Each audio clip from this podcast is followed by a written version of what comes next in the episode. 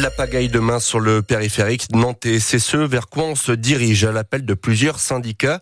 Les taxis vont former deux cortèges demain qui partiront donc de la porte de la Beaujoire vers 7h45. Leur ambition, c'est de bloquer les accès à la gare de Nantes et à l'aéroport pour dénoncer la concurrence des VTC. Des VTC à l'aéroport qui reprennent des clients à la volée via les applications par téléphone, selon les taxis, alors que c'est interdit. Et c'est Jérôme Bernouille, le président de la Chambre professionnelle des artisans taxi en Loire-Atlantique, qui le dit. Nous, on a un fléau sur Nantes, aux abords de, la gare et des aéroports aux heures, alors je vous laisse imaginer, aux heures euh, de train de Paris et d'autres trains type Lyon, euh, où il y a des grosses affluences de clients potentiels, euh, sur des gros vols d'avion où il y a des clients potentiels. Donc ils se mettent, ils se planquent aux abords de l'aéroport. Donc on les retrouve sur les dans les différentes rues adjacentes ou sur des parkings ou peu importe. Et ils attendent de pouvoir attraper une course via leur application. Aujourd'hui, les plateformes leur donnent la possibilité de travailler dans, l'illégalité en fait. C'est comme le téléchargement d'un film sur un site euh, de téléchargement, c'est interdit par la loi, mais vous avez la possibilité de le faire. Bah, c'est un peu la même chose. Et si les taxis manifestent demain, c'est aussi pour demander une revalorisation de la rémunération des transports de malades. Eux sont vent debout contre le chamboulement de leurs conditions de travail.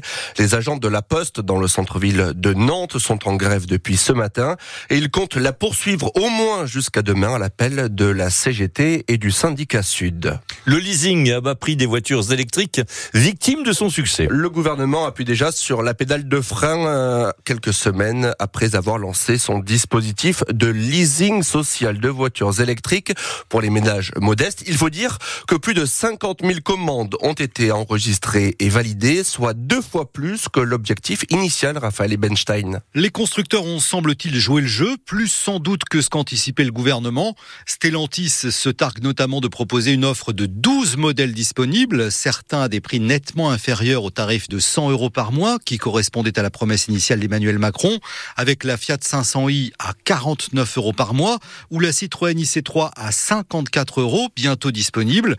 De quoi enregistrer au moins 30 000 commandes dès la fin janvier.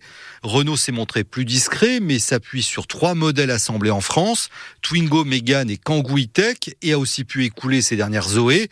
En tout, les ménages éligibles avaient le choix entre une soixantaine de modèles et l'opération a donc dépassé les attentes. Pour l'État, la facture est estimée à 13 000 euros par véhicule, soit environ 650 millions d'euros au total cette année. Et si l'opération prend déjà fin, l'exécutif fait savoir qu'elle redémarrera l'année prochaine. Dans le nord, à Stenbeck, quatre personnes ont été tuées ce matin, quatre piétons sur un trottoir qui ont été fauchés par un automobiliste qui a perdu le contrôle de sa voiture. D'après les premiers éléments de l'enquête, l'homme placé en garde à vue se serait endormi au volant. C'est un fléau qui touche en moyenne plus d'un élève par classe, le harcèlement scolaire. Pour son premier déplacement dans un collège rémois, la nouvelle ministre de l'Éducation nationale, Nicole Belloubet, a dévoilé aujourd'hui les résultats d'une enquête sur un phénomène devenu la priorité absolue du gouvernement. Bientôt la fin de l'attente pour les salariés du groupe Casino. Le tribunal de commerce de Paris rendra son jugement sur le plan de sauvetage du distributeur français le 26 février, c'est-à-dire dans 15 jours. Les syndicats redoutent la mise sur le carreau de 6000 salariés si ce symbole d'une époque bascule dans le giron d'un fonds d'investissement britannique. Allez, plus que trois jours et c'est le week-end. C'est ce que peuvent se dire quelques chances les agents de Cap Atlantique. La communauté des communes de la presqu'île guérandaise n'a pas attendu les vœux, le discours de politique générale, notamment du nouveau Premier ministre Gabriel Attal, pour proposer à ses agents la semaine en quatre jours, tous les 15 jours, un aménagement du temps de travail gagnant-gagnant, selon Anne-Sophie Roussinier. Elle est la DRH de Cap Atlantique.